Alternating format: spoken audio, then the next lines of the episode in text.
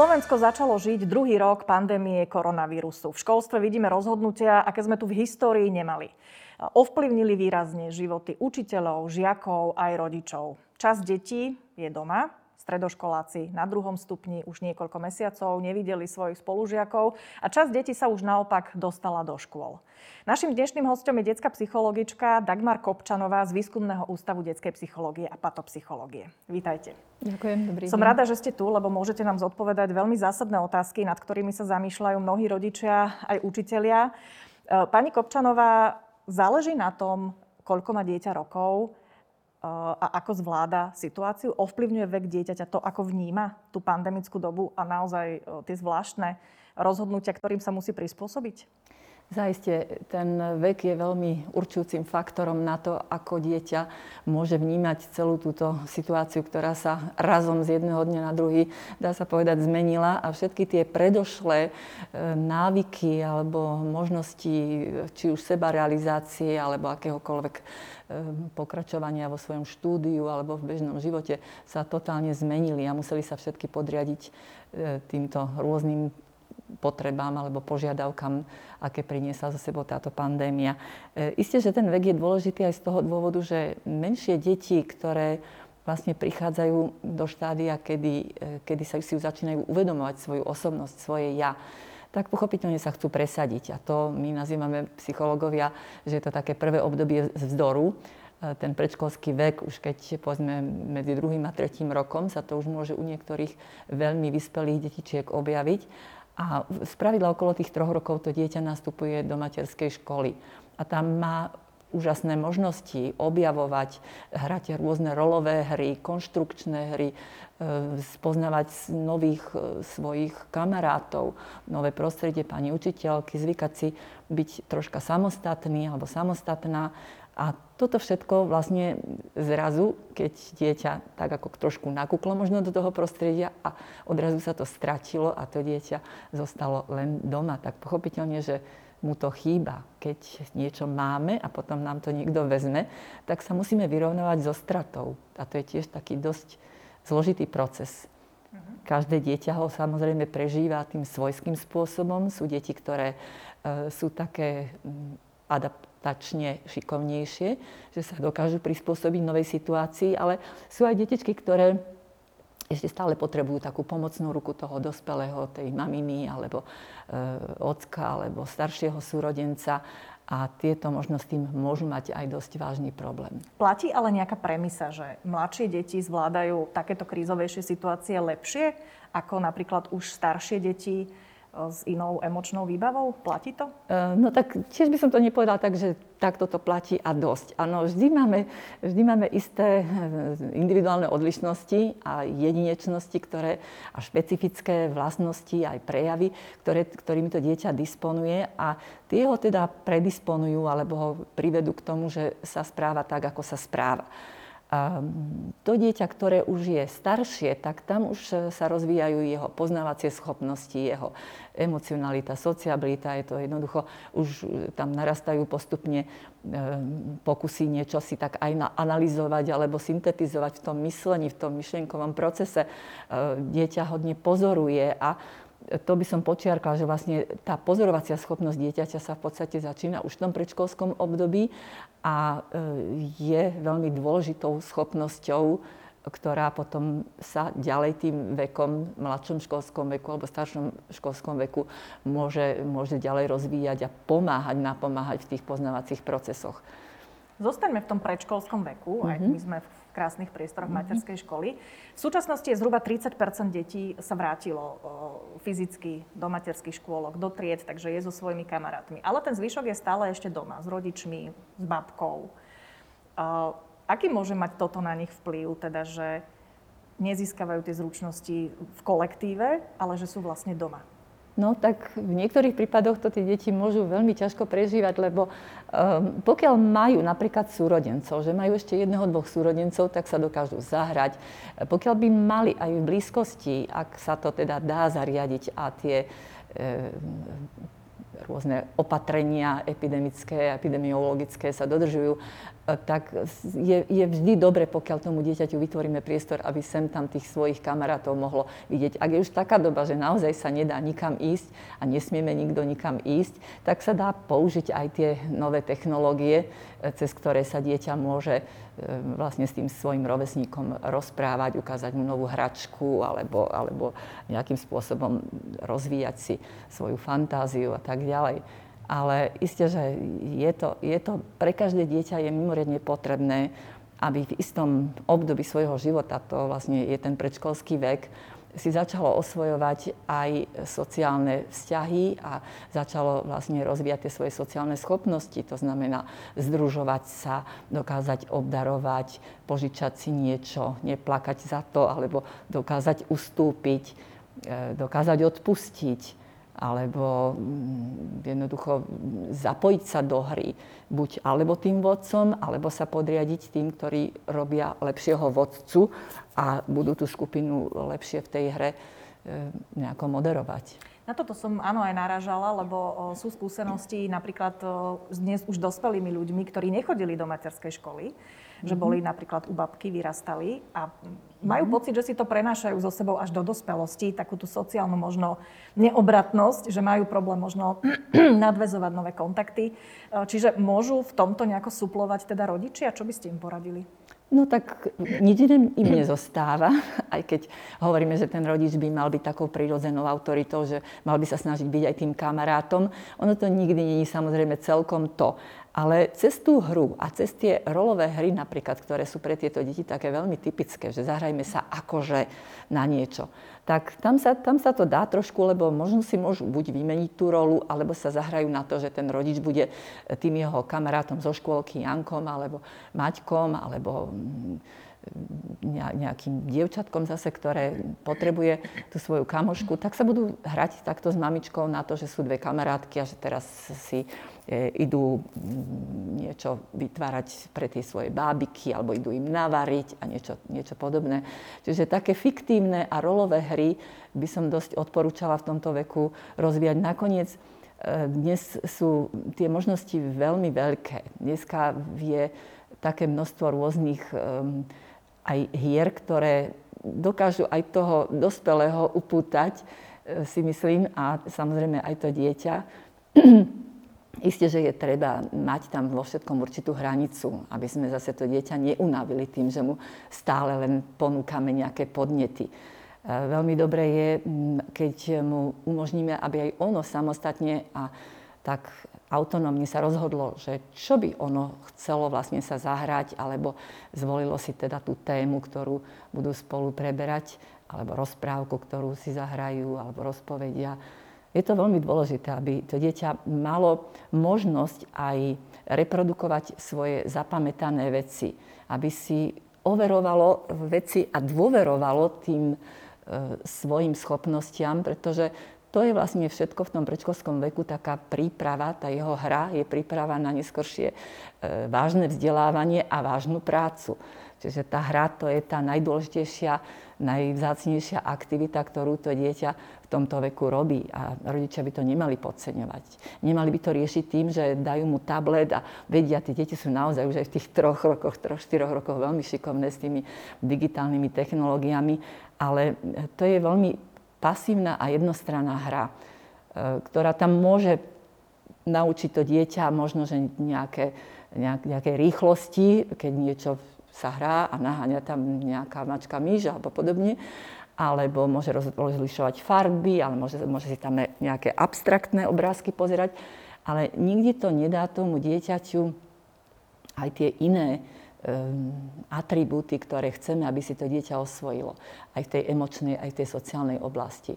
A to je práve tento vek, kedy je to mimoriadne dôležité, lebo vlastne už tam sa kladú základy tej jeho budúcej osobnosti. V tom, Sústredíme či... sa teraz uh-huh. na predškolákov špeciálne. Uh-huh. Mnohí predškoláci, ktorí sú doma so svojimi rodičmi, my rodičia máme takú tendenciu, že chceme teda možno aj zastúpiť trošku tú školu alebo materskú školu a učiť deti písmenka, uh-huh. čísla, je to správne? Majú to robiť rodičia? No, my sme tej zásady ako psychológovia, že Pokiaľ to dieťa prejaví taký prirodzený záujem, že chce poznať tie písmenka, že chce vedieť, a toto je čo, to je M a toto bude E, a chce to a pýta sa a overuje si u toho svojho rodiča, E, ten svoj stupeň poznania, tak to je všetko v poriadku. To si myslím, že to je jeho prirodzený drive, taký, tak, taká energia, ktorá ho vedie k tomu, aby, aby dosiahol, aby mal tie svoje ambície naplnené ale nemali by sme nejako dieťa utýrať tým, že ho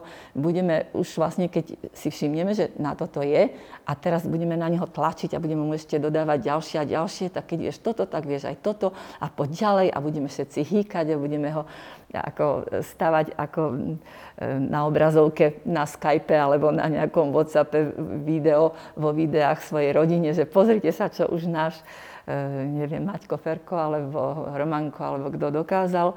Eh, áno, je dobre, keď deti sú ocenené aj povzbudené a takto sa im dá tá vážnosť, čo sa všetko naučili, ale nemali by sme to preháňať, lebo uh, už samotné tie prvky tých základných zručností si budú deti vlastne ober, budú nadobúdať v škole a tam už je ten systém samozrejme aj overený, aj zabehnutý Takže tá postupnosť od jednoduchšieho k zložitejšiemu a podobne, tak možno nie každý rodič pozná tieto didaktické zásady, takže je dobre, keď, keď sa v tom radšej nie. Keď to dieťa v tom predškolskom veku radšej sa tak dostatočne vyhrá, má možnosť rozvíjať, ako som už povedala, aj tie svoje rečové e, schopnosti, aj slovník, keď si zvyšuje, keď si tie pamäťové poznávacie procesy všetky, pozornosť, fantáziu, to sú všetko veci, ktoré je dobre rozvíjať, ale netreba deti vyslovene zámerne učiť, že zoberieme hneď šlabikár alebo tie uh-huh. učebnice no, ale predsa len, pani Kopčanová, tak e, predškoláci, ktorí sú doma, že nechodia teda uh-huh. do škôlky, e, rodičia môžu uh-huh. mať pocit, že nebude pripravené na základnú školu, že možno uh-huh. sa nenaučí alebo nebude mať tie schopnosti, ktoré by mal mať predškolák pri zápise, tým, že je doma majú mať strach z tohto, že im možno nezoberú dieťa, alebo že, že možno pandémia spôsobí, že nebude zrelé na školskú dochádzku? Mm, nemyslím si, že toto by v tom bolo. Že to dieťa, keď ide do školy, tak uh, som už spomenula isté oblasti, ktoré by mali dobre fungovať. Že to dieťa má mať, um, poprvé začneme tým telesným habitom, že má byť, má byť vyspelé po tej telesnej stránke, konštitučnej, zdravotnej stránke, e, rozumové schopnosti, pamäť, myslenie, všetky tieto procesy, ktoré som už predtým vymenovala, emócie, sociabilita, rečové, motorické, ale to sú všetko len tie kategórie také vo väčšine. Čiže e, my keď ako psychológovia posudzujeme tú školskú pripravenosť toho dieťaťa, tak my ho nebudeme posudzovať podľa toho, že či už pozná celú abecedu, alebo či sa vie podpísať, ale naozaj, ako dokáže napodobňovať, povedzme, niektoré tvary, keď, keď dostane cerusku do ruky, čo dokáže nakresliť, ako dokáže o tom porozprávať, um, ako, ako vie podľa nejakého príbehu si poznačiť tie obrázky, ako vie diferencovať zrakovo alebo sluchovo jednotlivé zvuky, alebo teda zrakovo zase niektoré tvary. Čiže a toto sú všetko to sú, schopnosti, ktoré dieťa získava To sú tie schopnosti, ktoré to dieťa v tej hre prirodzene získa. A pri prirodzených e, podnetoch, dostatočných podnetoch ich získa. Takže toto nemusia mať tí rodičia strach. Ak to dieťa má ten potenciál, a tu je, tu je vlastne, ono musí získať pre budúce vzdelávanie nejaký učebný potenciál v tomto predškolskom veku.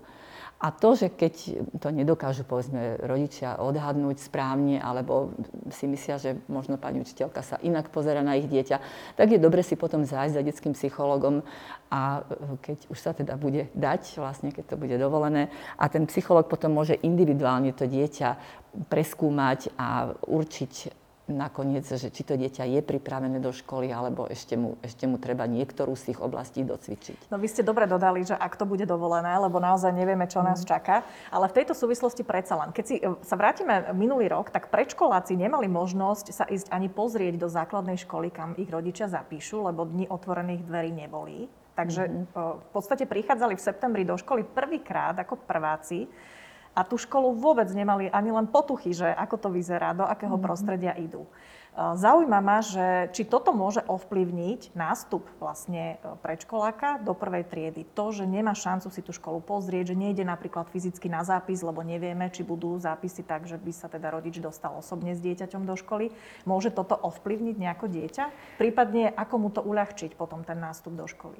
No, ja by som tak troška upokojila rodičov, pretože ak sú tie matky alebo otcovia nervózni, tak dieťa tú nervozitu e, hneď spozná.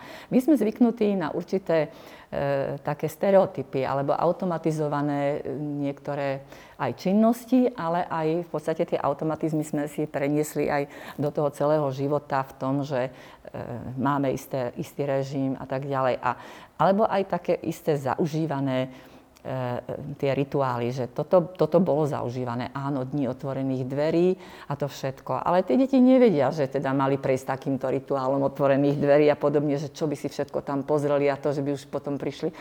Um, deti budú reagovať spontánne a prirodzene, takže keď ich na to ten rodič pokojne pripraví, a prípadne si tú školu pozrú na internete, to tiež sa dá. Nakoniec každá škola tam má nejaké aj obrázky, aj to všetko, takže to si to, si to dieťa dokáže ako tak troška sprostredkovať ten, ten um, obraz. A už ten cit a ten pocit, aký z toho bude mať, keď sa objaví v tej škole a keď tam budú tí ďalší spolužiaci a pani učiteľky a podobne, tak to si už bude vytvárať postupne prirodzene um, tieto, tieto všetky svoje, svoje vlastnosti a e, myslím si, že veľakrát to my dospelí možno prežívame oveľa viacej a oveľa e, úzkostlivejšie ako tie samotné deti, najmä teda tieto, že áno, je to medzník taký, že to všetci hovoríme tým deťom, príde škola, bude to iné, už sa nebudeš len tak hrať a po koberci sa váľať, už budeš musieť sedieť v lavici,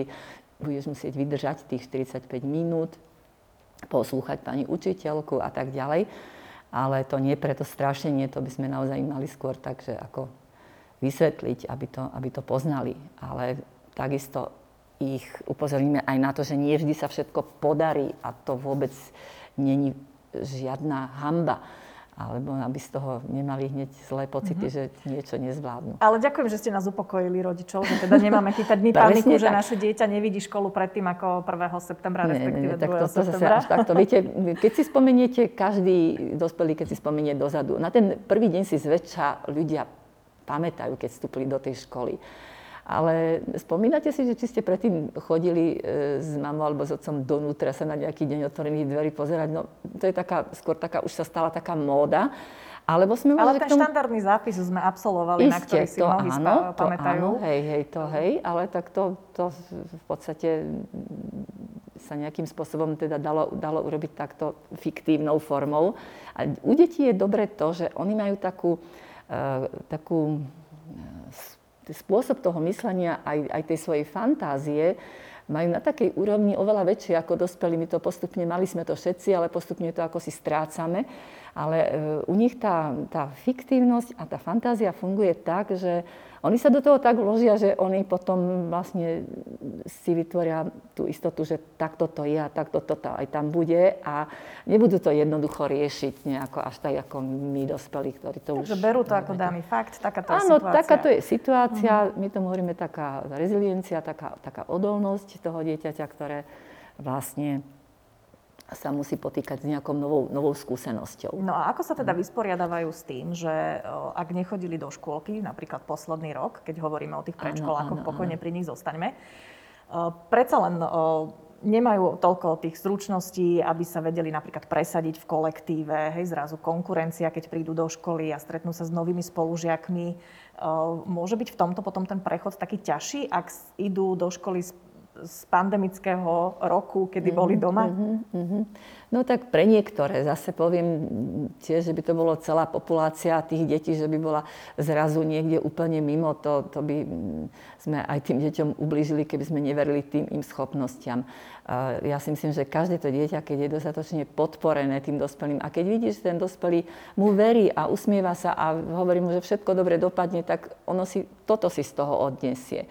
A nie je to, že jej, no vidíš, tvoj brat bol e, si pozrieť školu a bol, už chodil aj do škôlky a neviem čo, a ty si chudáčik tam nechodil a teraz proste musia si dať aj rodiče na to pozor, aby nejako nereflektovali tieto veci, neodkryli to pred tými deťmi, lebo deti sú zase takéto potvorky, že oni, tých rodičov, oni veria. Toto im zase, to, čo ten rodič ako ich autorita povie, tak tomu veria, alebo aj tí iní, iní z okolia, ktorí tú autoritu majú. Čiže mali by sme, ja vždy hovorím aj svojim matkám klient, klientov, že buďte šťastnou matkou, lebo šťastné matky môžu mať šťastné deti. Takže snažte sa aj strach, aj úzkosť, aj nervozitu posunúť do úzadia, keď e, vlastne e, máte pri sebe dieťa, tak sa mu plne venujte, načúvajte mu a uspokojujte ho, podporte. Každá tá matka to dieťa naozaj pozná najlepšie a vie, že ako to dieťa reaguje. Ale niekedy tie matky možno takým zbytočne veľkým akcentom na takéto predvídanie možných e, nezdarov a, a ťažkostí ho vlastne akoby handicapovali alebo inhibovali, že mu, že mu zoberú tú jeho vlastnú schopnosť sa predierať aj tým neúspechom, aj tým nezdarom. No treba zase povedať objektívne, áno. že v dnešnej dobe je na pleciach rodičov trochu viac ako v tom áno, štandardnom áno, nepandemickom áno. režime, keďže mnohé deti teda sú stále doma a prichádzajú aj úlohy zo školy, treba si s deťmi tie úlohy robiť, popri tom ešte ďalšie povinnosti majú rodičia. A tu sa chcem opýtať, eh, keď eh, je doma naozaj eh, taká napätá atmosféra, rodič naháňa dieťa, že si má robiť úlohy, je toho veľa a je nervózny. Môže mať dieťa z toho pocit, že vlastne ono je to zlé a že kvôli nemu je doma to dusno? No, deti si zvyknú dosť často takýto pocit osvojiť alebo takéto, takto vnímať tú situáciu, lebo e, nevedia si tým, že si nevedia mnohé veci dostatočne vysvetliť a nechcú toho rodiča zaťažovať a pridávať mu ešte na, na tých ďalších starostiach, keď vidia, že ten rodič tie starosti má, tak potom sa tak e, ako si uzavrú do seba a tak si tak e, v duši e, chudáci to potom riešia mnohí a mnohí prípadne to rozprávajú svojim hračkám alebo takto nejakou inou formou to môžu tak troška si kompenzovať. Je dosť veľa detí, ktoré pritom, keď vidia nejaký buď konflikt, alebo e, keď počujú krik svojho rodiča, alebo prípadne aj pani učiteľky, keď niektoré viacej skríknú, tak, tak sa zlaknú, lebo oni e, to prežívajú všetko veľmi citlivo a všetko to tak veľmi preosievajú cez tú svoju emočnú sféru a e, jednoducho treba im v tomto pomôcť tiež, aby, aby, to, aby to nevnímali tak. Treba im to vysvetliť. Ako by sme teda mohli my, rodičia, si nastaviť ten svoj režim počas takéhoto fungovania, keď je dieťa doma a učí sa doma? Pomohol by napríklad, neviem, denný plán, alebo čo by sme mohli urobiť, aby sme predišli možno také tej nervozite z toho, že nestíhame, že máme toho veľa? Určite áno. Sú ľudia, ktorí povedia, že neexistuje, aby sa niekto stiažoval na to, že nemá čas. Že jednoducho nemá čas, to znamená, že si si to len zle zorganizoval. Že práve preto, že už ako dospelí vieme predvídať alebo vieme mať už nejaký nielen odhad, ale aj tú skúsenosť, koľko ktorá aktivita, činnosť trvá, koľko to zaberie času, Ehm, čo do toho všetko treba vložiť, koľko energie, tak si vieme aj rozplánovať, alebo mali by sme si to dokázať nejako rozplánovať. Ja viem, že to sa ľahko hovorí, ale sú aj neúplné rodiny, kde je matka samoživiteľka, môže mať dve, tri deti a ťažšie sa aj bude tieto veci robiť. Ehm, to znamená, že určite nejakú pomoc tam potrebovať bude. Ehm, z pravidla teda aj tie deti, ktoré sú staršie, môžu pomáhať tej matke a vlastne v tomto smere ich nemusíme vôbec ľutovať, pretože také dieťa, ktoré je vtiahnuté do tej pomoci, či už domácnosti, alebo matke v niečom pri opatere súrodenca a podobne, tak si vlastne vytvára vynikajúce vlastnosti pre svoj ďalší život, lebo sa tým niečo zase naučilo. Má ďalšiu zručnosť, ktorú môže vo svojom živote využiť. Mali by sme takýto plán napríklad napísať aj dieťaťu? Určite áno. Určite, Lebo sú rodičia, áno. ktorí hovoria, hej, že však je doma, hej, ja ho nebudem hej. stresovať nejakým vojenským režimom. Nemusí to byť nejaký vojenský režim. Jednoducho e, to dieťa by malo tiež vedieť a tomu tiež dobre urobí, alebo to môže byť vhodne využité, keď vstúpi do školy, lebo aj v škole vlastne prebieha istá, tým, že musí byť zadržaná disciplína, istá taká tá hierarchia toho, tých úloh, aj tých jednotlivých hodín a musí tam byť, to bez, bez tých plánov a bez, bez toho poriadku by sme nemohli vlastne dobre existovať. Takže by to, by to všetko nabralo také nejaké kontúry nie celkom ostré a potom, potom by nič nebolo vlastne jasné, že či to je dobré alebo či to je zlé. Takže všetko to má podľa toho plánu bežať a samozrejme nie tak nejako, že, že vojenský a, a, a prísne, že teda teraz už je toľko hodín, už si mal byť tam na, na druhej online hodine, tak keď to dieťa jednoducho malo zlú noc alebo ho obchádza prípadne nejaká choroba a podobne, tak tak to musíme rešpektovať. Ako, kladiem veľký dôraz na to, aby ten rodič toho svojho syna alebo dceru, synček a dcerku maličkých týchto, v tom predškolskom veku, ale aj ich, iste aj tých starších, e, dostatočne pozoroval a dostatočne im dal najavo, že, že je tu pre nich a že kedykoľvek to potrebujú, tak im tú pomocnú ruku dá. Žijeme naozaj veľmi zvláštnu dobu. Tie deti to vnímajú po svojom. Povedali ste, že oni to až tak možno neprežívajú, ako to prežívame my dospelí, ale tak my dospelí vidíme napríklad aj to, že niektorí prváčikovia sú v triedách a niektorí prváci sa nedostali do školy, lebo rodičia sa boja ich napríklad ešte pustiť do školy. Ako to potom môže vnímať ten prvák, ktorý sa vráti do školy a vidí tam nejaký kolektív spolužiakov, s ktorými od začiatku možno nebol, alebo nebol s nimi niekoľko týždňov, budú už možno zohratejší bude to nejak prežívať, myslíte? Nejak, nejak špeciálne Prípadne, či môže rodič v tom opäť nejako pomôcť, sa začleniť. Viete, keď e, nastane tá doba, že príde to dieťa do tej školy a tam e, je obklopené tými všetkými podnetmi, tak ono nemá času to až takto detálne hodnotiť, ako to hodnotíme zase my dospelí. Zase my to, my to hodnotíme cez prízmu toho nášho poznania a skúsenosti, ktorú sme mali, alebo ešte vidíme dopredu, ako ideme, ideme nad tú perspektívu. Ale to dieťa nie, to, to ono vníma tu a teraz. Ten život je taký a teraz e, som v triede, kde je viacej detí a nebude to hneď tak hodnotiť, že či to, či to tak bolo.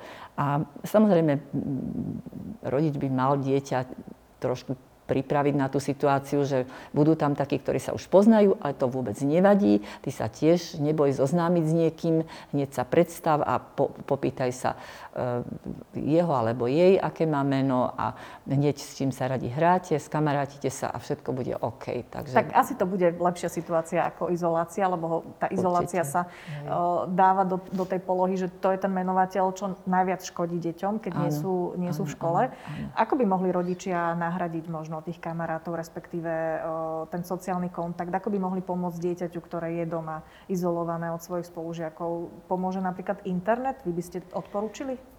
Uh, áno, ten internet môže pomôcť. Isté, že mali by sme na to dohliadnúť, lebo zase to dieťa ten internet môže niekedy aj zneužiť, alebo sa mu tam nejaké reklamy objavia. Takže samozrejme vytvoríme tie podmienky na to, aby, aby sme boli dosť blízko na to, aby sme videli a sledovali, ako to dieťa, ten najmä u týchto menších detí a samozrejme isté aj u tých dospievajúcich, ale najmä, najmä u týchto aj musíme byť preto, lebo niektoré teda nebudú vedieť, ako zareagovať, e, ako, ako pracovať s tou technikou.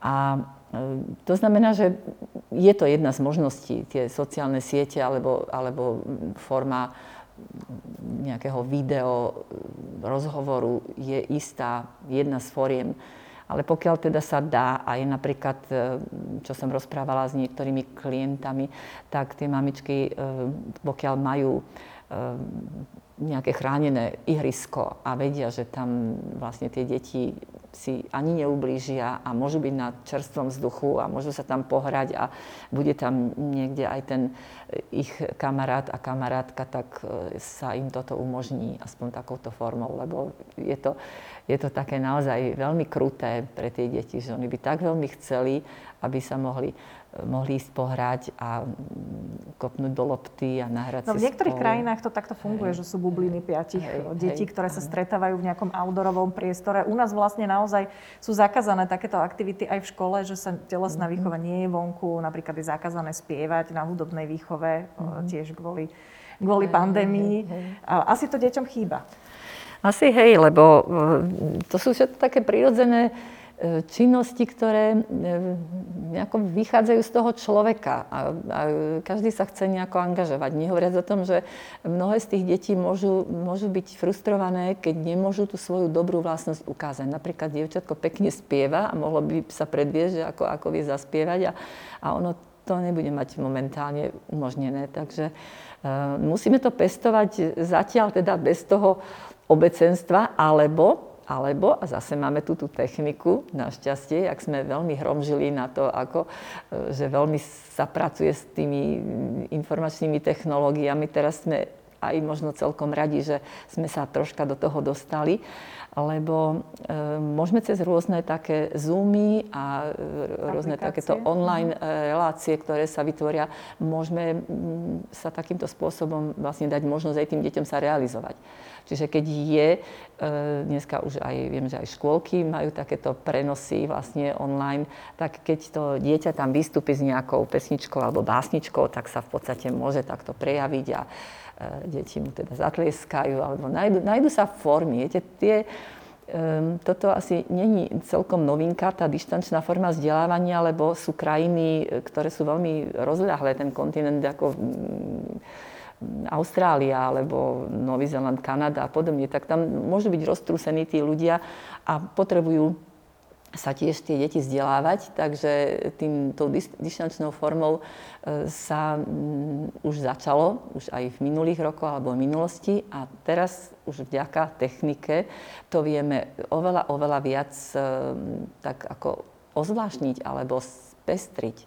Lebo tam sú už také možnosti, ktoré sme ani netušili, že čo všetko teda sa tam dá urobiť, aby áno, to bolo áno, zaujímavé. To je pravda, a... že sme sa za áno, ten rok v tomto áno, určite áno. výrazne posunuli.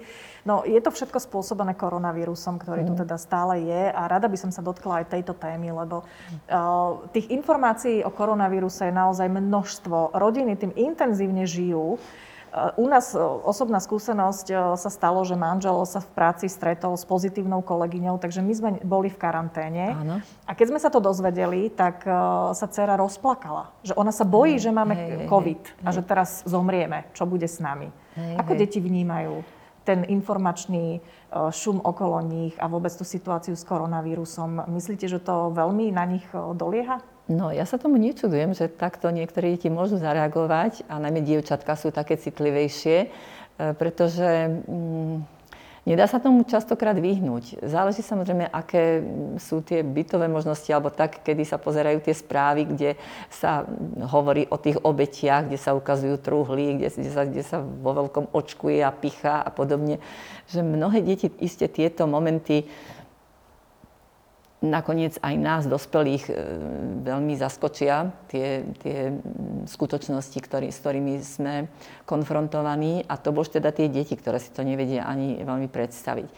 Ale čo nám iné zostáva, zase môžeme len to dieťa ubezpečiť, že my robíme všetko preto, aby sme e, tú chorobu nedostali, že sa chránime, e, všetky pravidlá, ktoré udržiavame, dáme si toho, toho dieťaťa prípadne mm, zopakovať, či ich vie, či ich pozná, no vidíš. Tak toto všetko robíme, tak sa nemusíš hneď vopred, e, vopred zo všetkého báť. To, to tak vôbec nie je. Okrem toho e, máme zdravý spôsob života, zdravý režim, snažíme sa cvičiť, ako sa to dá v našich možnostiach. A keď tomu dieťaťu, viete, veľa robí aj to, že či máme e, nastavený, um, nastavenú náladu celkovú v tej rodine pozitívnym spôsobom. Či je, či je tam taká pozitívna aj energia, ale aj pozitívny prístup, optimistickejší. Lebo ten optimizmus, ten nám dáva silu, dáva nám trpezlivosť, dáva nám nádej. Vieš to, keby sme pozerali na to ako pesimisti, tak e, tam je len nejaká beznádej a smútok a depresia a, a to sú není, není dobré e, stavy, bo to ide o psychické stavy, ktoré by toho človeka posunuli ďalej. Tak Takže... vy ste to už pomenovali, že, že šťastné áno. matky Áno, sú, áno, áno. znamená šťastné deti, deti takže hej, naozaj hej, ten, hej, ten rodinný hej. vplyv a tá nálada v rodine je áno. absolútne kľúčová, ale napriek tomu asi aj v najoptimistickejších rodinách možno niekedy príde uh, taká ťažká chvíľa, keď sa napríklad menia nariadenia, menia sa pravidlá a teraz všetko to musíme uh, stráviť v sebe a znova sa nastaviť nejak inak.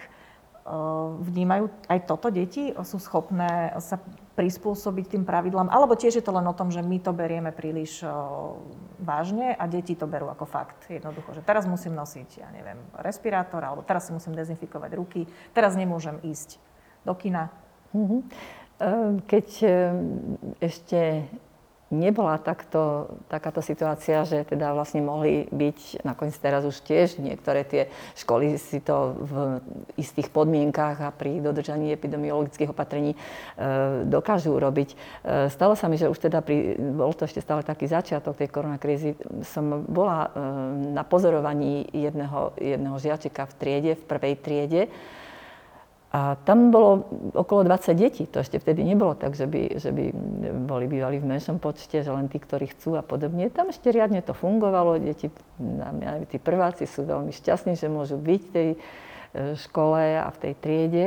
A naozaj tých 20, okolo 22 detí, teda 22 s tým klientom mojim. 21 detí malo tieto rúška a e, veľmi, veľmi disciplinovane a pokojne a bez akýchkoľvek problémov vlastne e, dodržiavali nejako aj, aj tie pokyny tej pani učiteľky, aj išli pri tabulu tam odpovedať, niečo tam položiť, alebo to robili si všetko. No tak tento môj klient nie, lebo teda on samozrejme mohol aj to cítiť, že, že vlastne ja som síce sedela za ním, ale mohol si niečo sem tam všimnúť, tak e, troška sa tak chcel aj ukázať. Tak tento tak často nedodržal a to rúško občas mal a občas ho nemal.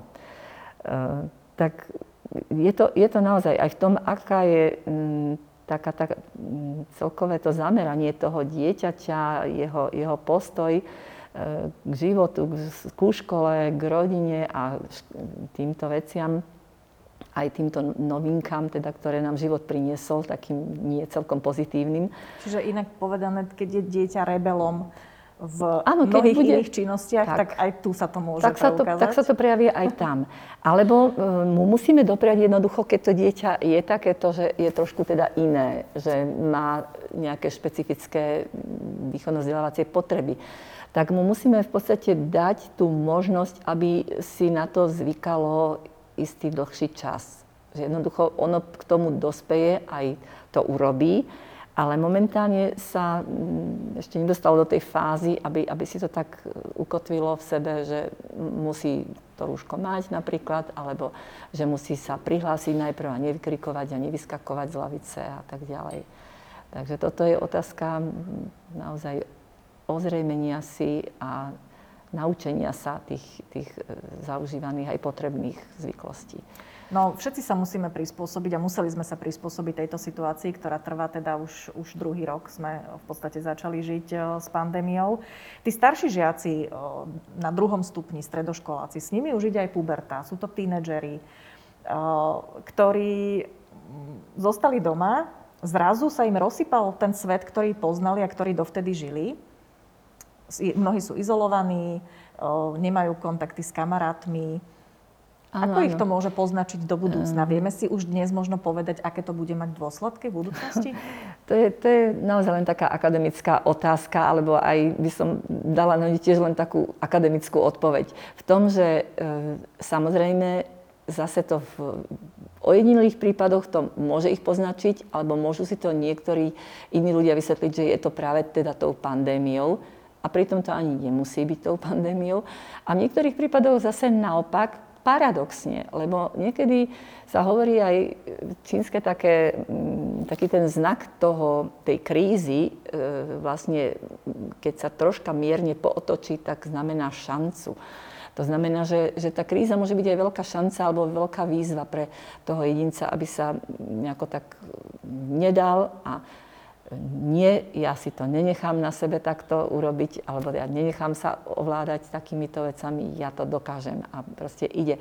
A ten človek, keď prekoná sám seba, vlastne aj toto, k tomu by sme mali troška tie deti viesť, že pozri sa, najťažší boj je ten, ktorý vyhráš sám so sebou. Keď sa dokážeš, a možno, že to by určite sa to e, veľa rodičov pýta aj u nás v našich centrách poradensko-psychologických služieb, že čo mám s ním robiť, on sa nechce učiť, alebo aj keď je na tom počítači, ale on sa tam chce radšej hrať a nechce tam si plniť tie úlohy, ktoré má.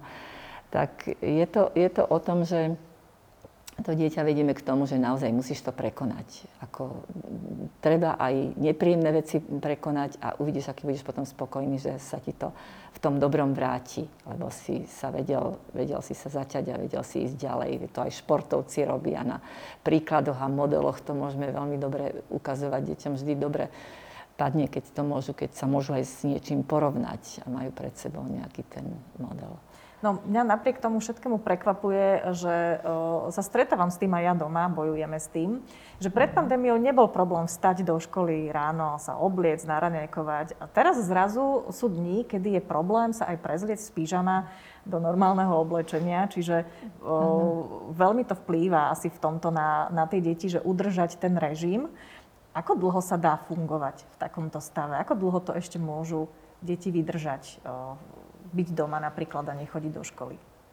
No otázka nestojí ani tak, že ako to, ako to teda môžu vydržať, ale ako to budú musieť zrejme, lebo pokiaľ teda nebudeme dostatočne už imúnni alebo teda zaočkovaní a schopní sa pomaly vracať do takého toho života pred pandémiou, tak to, tak to stále bude o tom, že musíme len vydržať. A vydržať a vydržať nič iné nám nezostáva. A mm, znovu sa vrátim k tým rituálom, respektíve aj k tomu slovu adaptácia. My v podstate e, aj dieťaťu vysvetlíme, pozri sa, ty ešte sa len narodíš a už od začiatku sa musíš niečomu ako dieťa prispôsobovať. A takisto aj my ako dospelí. Tá, tá adaptácia, to prispôsobovanie sa bude ťahať celým tvojim životom.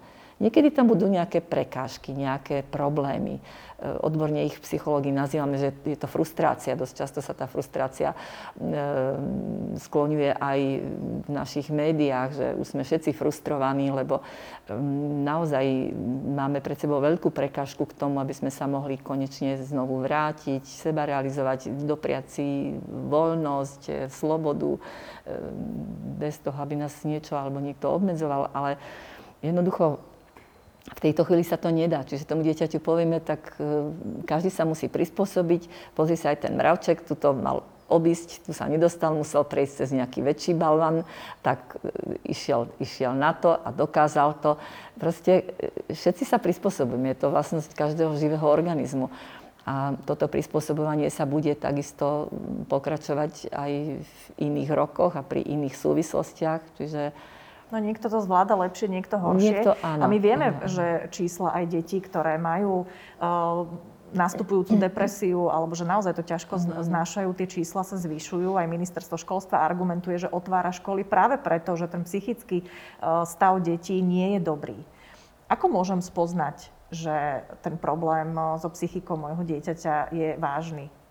No myslím, že otázka mentálneho zdravia je veľmi dôležitá, veľmi, veľmi aktuálna, stále je aktuálna, ale mimoriadne aktuálna teraz v tejto dobe, pretože mm, keď je toľko tej frustrácie, o ktorej som hovorila pred chvíľou, tak um, tie obranné mechanizmy, také tie pozitívne obranné mechanizmy, ktoré človek má v tom, že ako vydržať a poviem si, idem uh, bojovať do toho, alebo vydržím to a pozitívne sa nastavím a tak ďalej a budem radšej viac cvičiť ešte, alebo si niečo dobré uvarím a podobne. No tak tá, tá pozitívna obrana môže už v istej chvíli aj skončiť alebo povie, povie si, že, že už ďalej nevládzem. Najmä vtedy, keď sa nazbiera oveľa viac takých tých, e, takých tých mm, situácií alebo faktorov, ktoré nám um, spôsobujú teda tú frustráciu alebo už, vy, už idú do takej neurózy a už si s tým nevieme jednoducho poradiť. A ako sa to prejavuje? Um, väčšinou tí ľudia idú do seba. Väčšinou sú takí zmlkví, aj, aj tie deti zmlknú a nejako nemajú chuť rozprávať, nemajú chuť možno ani jesť, hoci aj obľúbené jedlo, majú možno nejaké strachy, ktoré sa prejavujú aj nočnými desmi. E, všimneme si, že tam v tom správaní dieťaťa alebo dospievajúceho nastala nejaká zmena To sa obyčajne už objavuje, že, že ono sa mení. Takže rodič ako dobrý pozorovateľ by mal si s tým dieťaťom pohovoriť o tom, že čo sa také zmenilo v tom živote, čo ťa, čo ťa trápi. Vidím, že si taký smutnejší, trápi, a nepodsúvame mu sugestívne otázky, že trápi ťa to, že nie. Lebo to dieťa prikývne pochopiteľne, je to aj jednoduchšie, ten rodič to vie lepšie verbalizovať, tú situáciu. Ale to je také nebezpečenstvo, že my, my to môžeme nechťať vnútiť tomu dieťaťu, že, že mu z toho, ten problém tam možno ani nebol, ale my mu ho, my mu ho prinesieme. Hej? že necháme to dieťa najprv, nech to, a poviem, tak pozri sa, niekedy um, my sa tomu musíme brániť, že prichádzajú na nás aj takéto smutnejšie časy, ale všimol si si, že aj po tom najhoršom daždi častokrát sa zrazu objavilo slniečko a prišlo a už sme neverili, že už po tom daždi bude slnko a prišlo, alebo po tej hmle sa zrazu vyjasnilo a tak. Čiže ten život je veľmi pestrý. A toto, že nám do toho priniesol, možno je to trošku také nadľahčené, ale deťom to musíme trocha, trocha odľahčiť. Um, to, že prišla teraz tá pandémia, tak to je jeden z tých prejavov toho, čo nám ten život môže priniesť. Tak priniesol nám aj toto. Ale my sa nevzdáme a budeme s tým bojovať a spolu to dokážeme. No toto bude možno aj také zrkadlo pre rodičov a pre rodiny, že či sa im dieťa zdôverí svojim rodičom, že má nejaký problém. Áno, presne tak. E, tí rodičia, ktorí e, si od malička vlastne vypestovali dôveru u dieťaťa, alebo to dieťa sa zverí vtedy a zdôverí vtedy, keď u toho rodiča má tú istotu, že ten rodič to nebude niekde na nejakej rodinej oslave vyťahovať ako nejakú pikošku a robiť z toho zábavu, kde by sa to dieťa iste zahambilo, že nejaké intimné, dôležité veci pre ňoho veľmi dôležité, mimoriadne e, boli boli terčom nejakého veselého, veselej príhody a podobne. Čiže ten rodič by mal byť veľmi taktný, opatrný od malička to dieťa viesť k tomu, že vlastne ja som tu pre teba a pri tebe a mne sa môžeš kedykoľvek zveriť.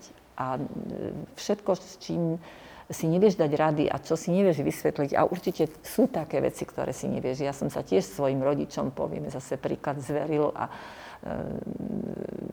vždy ten rodič mi vedel byť na pomoci a ehm, vedeli sme to potom spoločne vyriešiť. Čiže Existuje dieťa... nejaký univerzálny typ, keď dieťa nechce hovoriť o, o tom, čo ho trápi? Mm-hmm. Ako by som ho k tomu mohol nie tak úplne priamo, mm-hmm. nechcem povedať, že donútiť, ale že možno nejaký typ, ktorým ho vlastne takto dieťa spracujem, že mi to vlastne povie.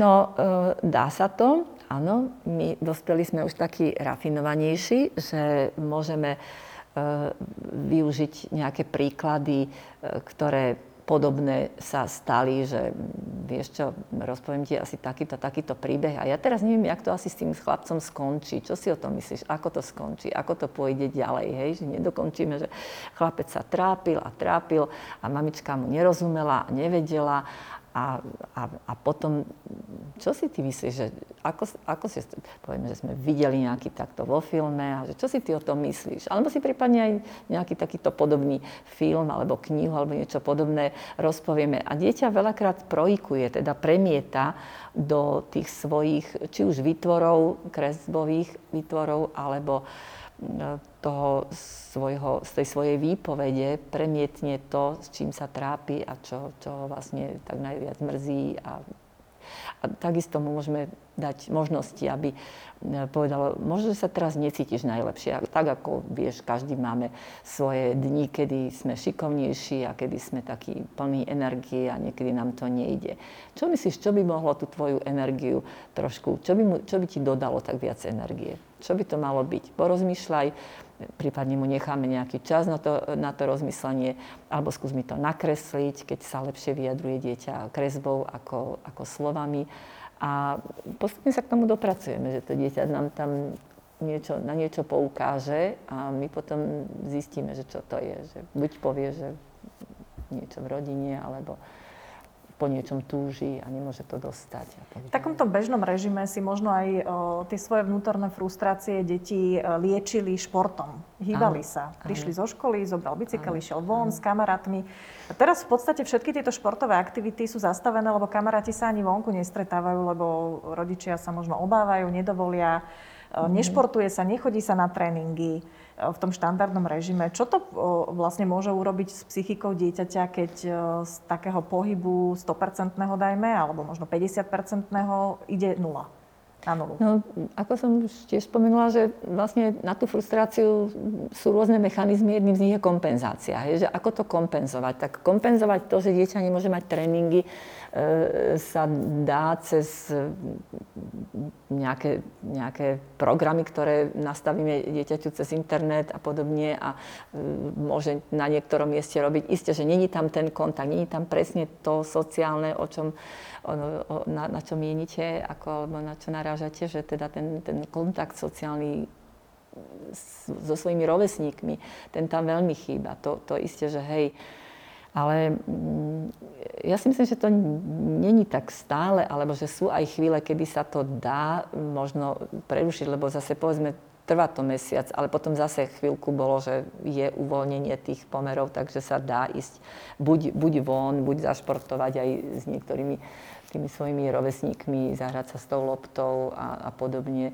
A snažiť sa asi to dieťa aj rodinnými aktivitami? Určite tými rodinnými aktivitami tiež a to môže byť rôzne. To môže byť jednak tie športové, môže to byť také tvorivé, kedy si dáme nejaký materiál a spoločne niečo tvoríme a mm, takisto s nejakou plastelínou alebo podobné veci a každý niečo tvorí. Urobíme si výstavu, urobíme si súťaž a tak ďalej. No, je toho, ono, dá sa povedať, že je toho aj dosť, čo sa dá všeličo urobiť, ale už niekedy ľudia sú aj z toho unavení, že stále byť v aktivite to ani nie.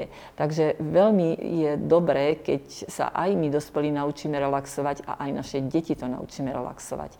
Pretože nie je to len o tom, že stále chceme byť ako nejaký motor výkonný, že všetko, všetko ide, ide ako klape, ako má, ale my by sme sa mali naučiť naozaj si aj urobiť pohov a dobre zrelaxovať jednoducho dať možnosť tomu organizmu, aby vypol, aby sa natiahol, aby nemyslel ten chlapček alebo dievčatko na nič, aby si to tak užilo, že pokoj, kľud a aj to treba. Zaujímavo riešili túto situáciu niektoré rodiny. Ja sama mám vo svojom okolí zo pár, že si zadovážili domáce zvieratko. Mm-hmm. To je tiež taký fenomén vlastne tejto pandemickej doby. Je to dobrý psychologický ťah? No, to je dobrý psychologický ťah, lebo e, zvieratko je veľmi dobrým spoločníkom a pre deti mimoriadne, deti sa veľmi ľahko s tým zvieratkom tak nejako tak stotožnia a skamarátia a to zvieratko im vlastne nahrádza do istej miery aj tých, ak nemajú povedzme doma rovesníkov, teda tak, svojich bratov, sestry, ako svojich súrodencov tak to zvieratko je milým spoločníkom, lebo prináša veľa takých dobrých pocitov, takej nehy, takého pokoja. E, zvieratko je z pravidla spolahnutia hodné, že teda sa dá naň spolahnuť, že keď ho zavoláme, príde, je vždy ochotné sa s nami hrať vyvádzať všelijaké kúsky. Čiže to dieťa môže sa tak ako psychicky odpútavať od e, tých nepríjemných vecí a s tým to zvieratko môže priniesť takéto veľmi príjemné pocity, e, nabudiť tie endorfíny, dobrú náladu a to je to, čo potrebuje aj dieťa, aj my. No na druhej strane ten psík prišiel do rodiny e, v pandemických časoch, to znamená mm. napríklad v lockdowne, kedy naozaj boli rodiny doma, e, rodičia nechodili do práce, deti nechodia do školy mm. a potom príde reálny život. Uh, ako potom nastaviť možno tú starostlivosť o to zvieratko? Lebo predsa len je to iné asi si ho zadovažiť a mať ho v čase, kedy mám dostatok priestoru sa mu venovať keď potom e, príde určite časom uvoľnenie opatrení a vrátime sa do normálneho režimu, kde už budeme mať iné povinnosti a nebudeme napríklad doma.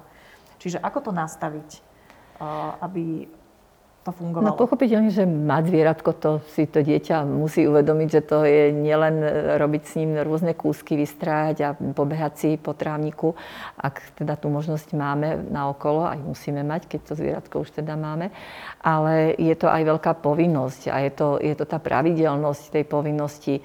No, pokiaľ už dieťa začne zase mať naspäť tie povinnosti, tak e, budeme musieť si to vyriešiť v rodine, že sa to prerozdelí, že bude niekedy mať tie dni, kedy sa stará o to zvieratko otec, niekedy matka, niekedy babka, niekedy tetka alebo strýko alebo bratranec.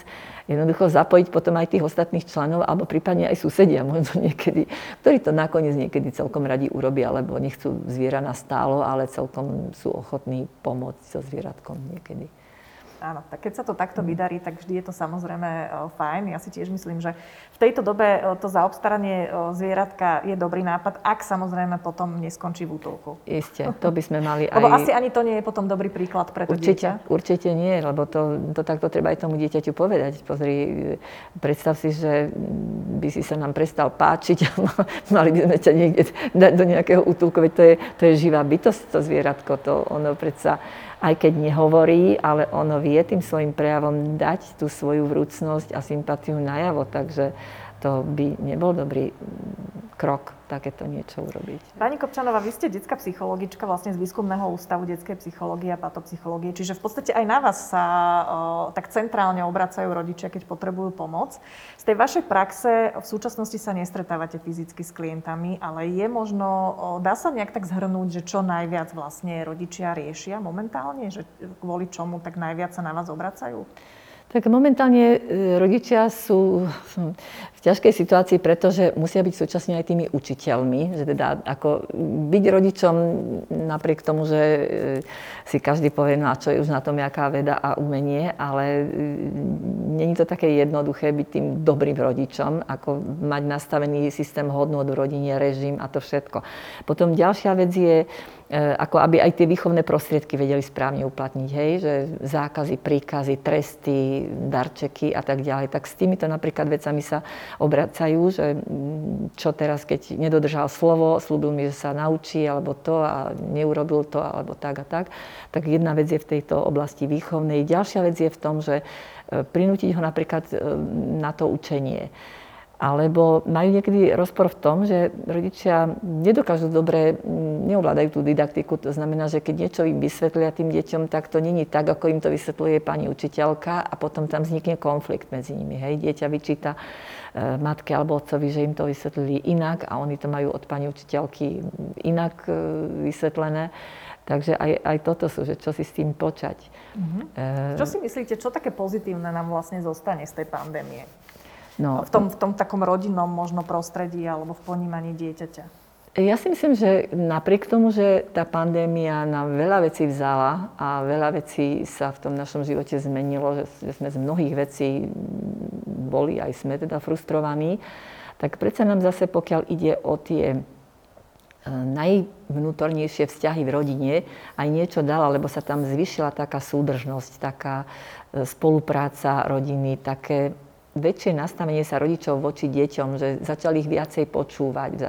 A, a nielen počúvať, ale im tak, tak aktívne načúvať. To znamená, že, že keď viem, že to dieťa mi o niečom hovorí, tak e, ja na to zareagujem a pokračujem, rozvíjam túto tému, tú niť toho rozhovoru k tomu a viem, že pre to dieťa je to mimoriadne dôležité tej dobe, kedy sme zavalení všetci tými svojimi povinnosťami, sme veľakrát toľko času možno na tie deti nemali, ako máme práve teraz. Niekedy už rodičia, viem, aj zúfajú, hovoria, ja už neviem čo, lebo už, už toho mám toľko, že už som rada, keď mám len kľud a keď už sa zhasne svetlo a už môžem ísť do postele a všade už je ticho, lebo toho je veľa. Ale to je prirodzené, no tak e, toto sú veľakrát aj tie otázky, ktoré si kladú aj samé matky, že teda, či som dobrou matkou, keď som urobila toto takto, alebo medzi súrodencami bol nejaký problém. Ehm, jedno dieťa môže mať v jednej chvíli pocit, že asi ho nemajú dostatočne radi tí rodičia a majú radšej jeho súrodenca. Takže tá miera tých rôznych problémov, ktoré v tej rodine vznikajú, je rôzna. Ehm, takisto si niekedy matky vyčítajú, že, že teda prešvihli aj tú svoju vlastnú trpezlivosť, že im buď ušla ruka, alebo e, zakričali na to dieťa, ktoré to nejako citlivo tak je to veľká skúška pre nás všetkých, ale teda to pozitívne ste v tom našli, že vlastne rodiny, je tam tá rodiny sú, rodina, sú spolu áno, viac, áno. majú na seba viac áno. času. Až ja mám niekedy pocit, že sa obávam, že čo bude, keď sa vrátime do normálu. No, to bude že, či zase nebude ďalší extrém, že sa, či uh, nespadneme tak do tých povinností svojich, že sa to zase otočí do opačného extrému. Čo vy očakávate?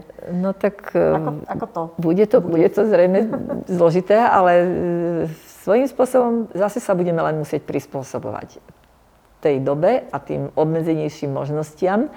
Ak sme si vytvorili, je to tak, ako keď sa stavia dom, že máme dobré základy, ak sme si počas tej pandémie vytvorili dobré základy k tomu, aby sme ako rodina vedeli dobre fungovať, dobre si prerozdeliť úlohy, tak by sme to mali dokázať aj v tom reálnom živote, ktorý, ktorý teda príde a ktorý nám prinesie tie každodenné povinnosti, ktoré sme robili aj predtým. Takže ja, ja som v tomto optimista, že, že to nejako musíme zvládnuť. Verím, že ten normálny život príde naozaj čoskoro a že už sa budeme aj na budúce rozprávať, možno bez rúšok. Áno. Už budeme na seba lepšie vidieť a, a že to najmä všetci zvládneme v zdraví. Ďakujem vám veľmi pekne, že ste prišli a že ste uh, nám ukázali a popísali vlastne pohľad na ten pandemický svet uh, detí.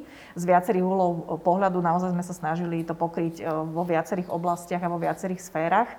Mojím dnešným hostom bola pani Dagmar Kopčanová, detská psychologička z Výskumného ústavu detskej psychológie a patopsychológie. Ďakujem, že ste si nás pozreli.